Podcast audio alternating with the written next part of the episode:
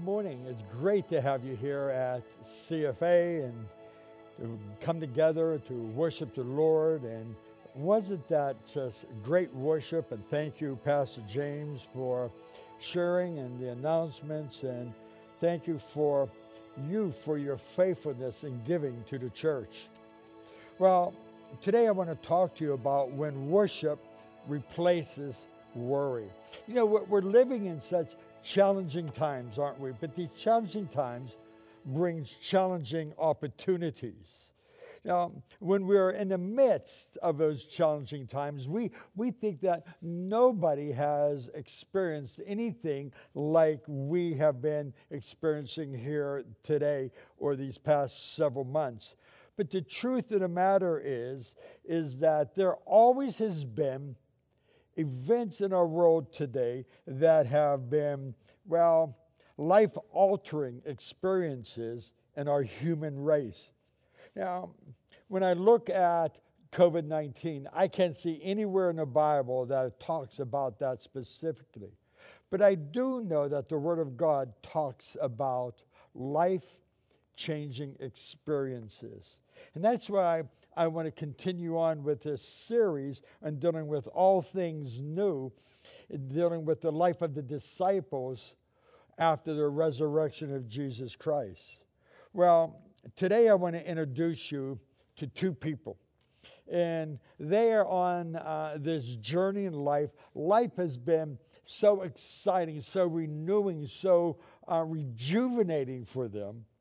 But all of a sudden, they're on this road to Emmaus. They're walking away from Jerusalem. And, and let me remind you that Jerusalem was the capital of the Jewish people, and it was the city of God. It represented promise and represented purpose in the presence of God. And now they're going to this insignificant town called Emmaus. And the real meaning of that name, Emmaus, is obscure and despised. Now, I, want you to get a, a picture of this is that they're walking away from a city that, that represented purpose, the experiencing of God, the presence of God, to a city that is obscure and despised. Now, what I want you to do this morning is I want you to get your Bibles open, turn to Luke, the 24th chapter, verse 13 on through verses 35. I want you to keep that open because I am going to be referring to those verses throughout this whole morning. And, and I, I have all the trust that you're able to do multitasking. You could listen, you could watch his broadcast, and you could look in the Word of God to see that what I'm saying is true. That's being a Berean. They, they be sure they checked on what the prophets were teaching, that it lined up with the Word of God. I want you to see that this lines up with the Word. So lay that precious book on your lap. Now, what we see here is two disciples. Now, they're not the original 12 but they were disciples. They were followers of Jesus, and their one name is Cleopas. Now, the other name, we don't know who that was. I kind of like that because maybe we could put our names in there and to identify what these two men are going through. They, they had expected so much more than what actually happened. They seen Jesus performing these miracles. They heard his magnificent teaching. Can you imagine sitting at the feet of Jesus or out on a field and listening to Jesus, the Son of God, teach? Wow. Some, well, they had, something happened that, well, they really didn't well, expect. Unexpectedly, everything began to change. And they didn't have a clue what was going to be happening. They were brokenhearted. All their dreams were shattered. And c- can I say this as maybe we could identify with this a little bit. They were exhausted. Well, so are we. they were feeling empty. Boy, this whole Corona 19, uh, COVID 19 thing, it just drains us, doesn't it? And they were feeling trapped, that they had no idea where to go, what to do next. They were just going to Emmaus. Does that describe any of us? Here, these two disciples. They're on this road, and they, the, the one that they loved so, so dearly was gone. They, they probably watched the whole aspect of his crucifixion and seeing him mocked and spit upon and crucified. Uh, they seen where they were one time they were calling out to him, Hosanna to the Son of David, and, and, and acknowledging him as the Messiah. And then he was crucified. Wow. I believe as they walked with the um, to Emmaus that maybe their shoulders were hunched. They were looking down at the ground and, and they were confused. What in the world are we going to do? In that scripture there in Luke 20, uh, 24, there's that we see that uh, they made a statement. That statement is, We were hoping. Hmm. You know, human hope is so very fragile. In fact, hopelessness is a disease of the spirit, which really there, it's hard to cure.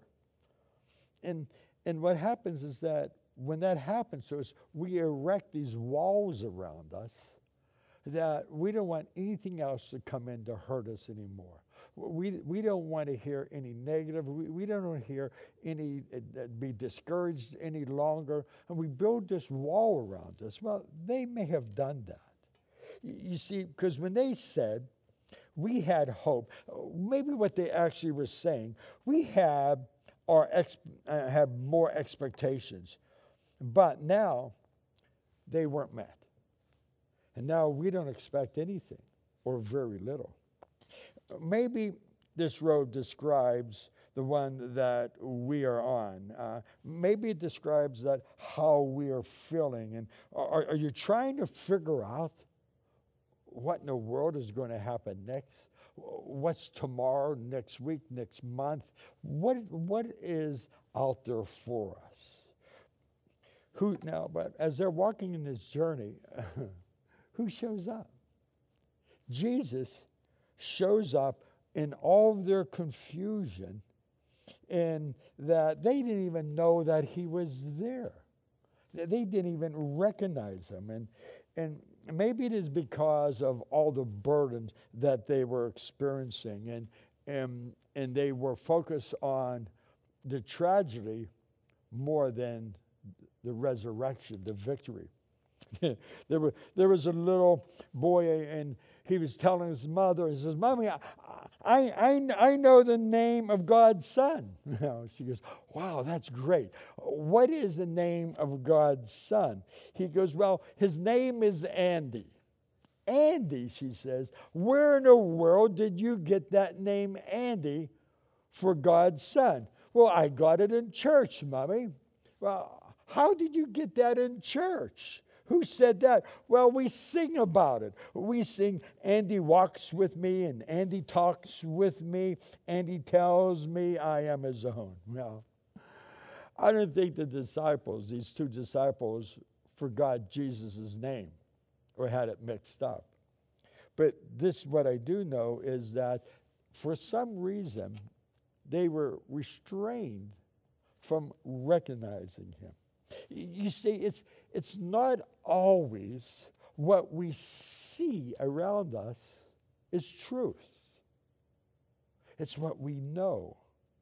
And I believe that Christ wanted to walk with them because he wanted to show them that he cares about what is going on in their lives. He cares about what is happening in them. And do you ever feel wondering, does he really care about us? Well, Going to give you several things to prove that he does care about what's going on right now in our lives. One, he knows the journey we are on. Jesus knew exactly the direction that these two men were walking as they were going to Emmaus. He wasn't surprised, he wasn't shocked, he wasn't disappointed. He knew exactly where they were going. Now, here's what I absolutely adore about Jesus is that he's, he cares so much that he didn't wait for them to come to him. He went to them right where they are. He cared about what was going on. Jesus knows just where you are and what journey that you are on. And He wants you to know that He is there. He promised never to leave you, never to forsake you. He's there. And here's what is amazing the Son of God, yes, Jesus, He goes out of His way to be with us. Be- the amazing thing is He pursues us. He cares what's going on because He knows the journey in which you are on. You're not in this journey alone, my friend. The second thing is that He knows what's on your heart. Clearly, Jesus knew what they were thinking. He knew what was happening. Yet, he asked them some questions What is going on? And they looked at him as though, Are you from another planet? Don't you know what ever happened to, to Jesus, the Son of God, that he was crucified? See, he wanted to hear their hearts, he wanted to hear what they were thinking. Jesus' death was not in vain. It was the purpose to bring salvation to mankind. But notice something else about this, how this describes Jesus, is that they were talking to him about he is a prophet and that his words are so powerful. And yes, he is, but that's not only what Jesus is. He is the Son of God, and that he came to take away the sins of the world. You know, when he was describing himself to these two disciples, it, had to have been amazing to them as he opened up the Word of God.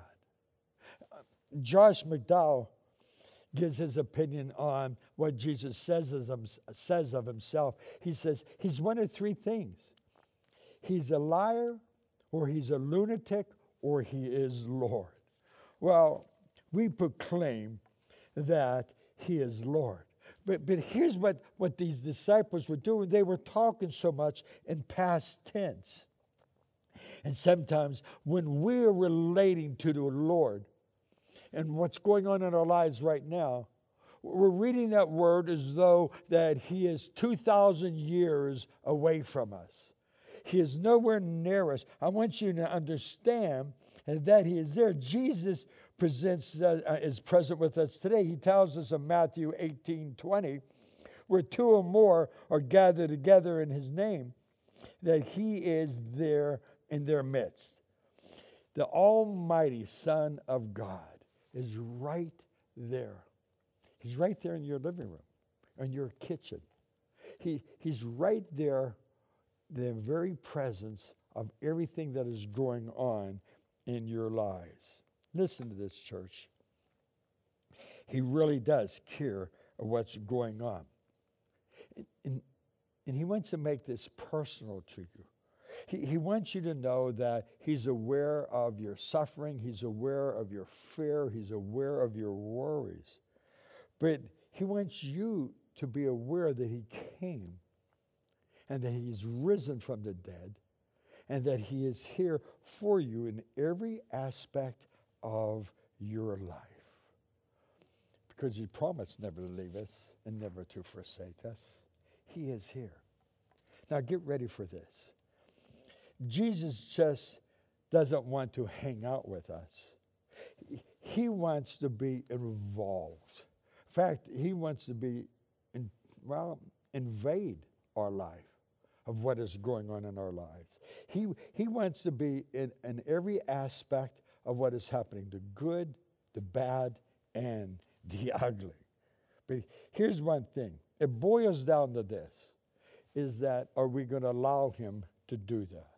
Or are we going to allow him to be a part of what is happening? We, we kind of think that, oh, I, I don't want him to know that I'm doubting him. I don't want him to know that I'm upset. My friend, he's aware of what's going on in our head. Eh, you know, in Luke 24, verse 25 says, Oh, foolish one, and slow to heart to believe in all that the prophets have spoken. See, maybe you doubt God's love and concern for you. But I want you to know He is there. He knows what's going on in your heart. Talk to Him about it. But here's the third thing that is so important. Let's know that He really cares. Is this that He knows how to relaunch our hope by large, we, we live in, in, an environment around us now that we have almost forgotten what hope is all about. It's, it, we give a new interpretation upon it. it. It's like I would say to you, I'm only going to preach 10 minutes today. And you would say, I hope so. But the truth of the matter is, well, you know that's not going to happen. Uh, you're much smarter than that. Or, or we, we take that hope, and, and it's not a hope, it's more of a wish. I wish this would happen. It's like you're driving in a school zone and, and you're going 15 or 20 miles, um, miles per hour over the speed limit. And you see a car pull behind you and the lights are flashing, and you're saying, I hope they don't pull me over. Well, that's more wishful thinking because they are going to pull you over. Biblical hope is a confident expectation. It's that anticipation that God is going to do something. See, faith isn't frivolous. Faith is real. In fact, Hebrews 11 1 says, faith is the substance of things hoped for and the evidence of things not seen. You see, we, we, it's more than uh, that I, I have hope. I know that I could trust in what He wants to do within our lives. Sometimes that hope that we have is that we He does it our way, in our timing. But His way and His timing is much different than anything that we could expect. See, if in 1834, Edward Mote, he wrote a song that spoke to this very thing in 1834. He wrote, Our hope is built on nothing less than Jesus' blood and righteousness. If your hope has been taken a hit because of all the events that have been happening on your journey and your willingness, remember that Jesus is the same yesterday, today, and forever. And, and as often that we're wondering where he is, I, I want your eyes and your ears to be open to realize that he is here and he wants to turn us around. And well, for those two disciples, it taken them back to Jerusalem. I want to turn you around and all this confusion that you're going through. And I want to take you back into the Word of God. I want you to experience that rock solid um, truth that He has given to you. You see, they, they thought they were walking into that, that city of obscurity or despair. But what He wants to do is to give you purpose, promise, and experiencing the presence of an Almighty God. See, this road that we're on, even though it seems like it's desolate, it has endless possibilities. I'm so excited for what God is going to do when He says all things work together for good he even meant this. He didn't say that this was good. He says all things work together for good. God is going to do something magnificent. And this is a time for you as a follower of Christ. This is a time for us as the church to rise up and know that He is about to launch us into a whole new experience. I sent out a text to my board and my staff recently, and I'm saying, I am so praying for you because we're about to experience a 21st century Pentecost. You see, it's His Word we could trust. It is where confusion will become clarity, discouragement will be turned to hope, darkness will become light, and worship will replace worry. That song I was talking to you about, it goes on and says, I dare not trust the sweetest frame, but only lean on Jesus' name. On Christ, the solid rock I stand. All other ground is sinking sand. All other ground is sinking sand.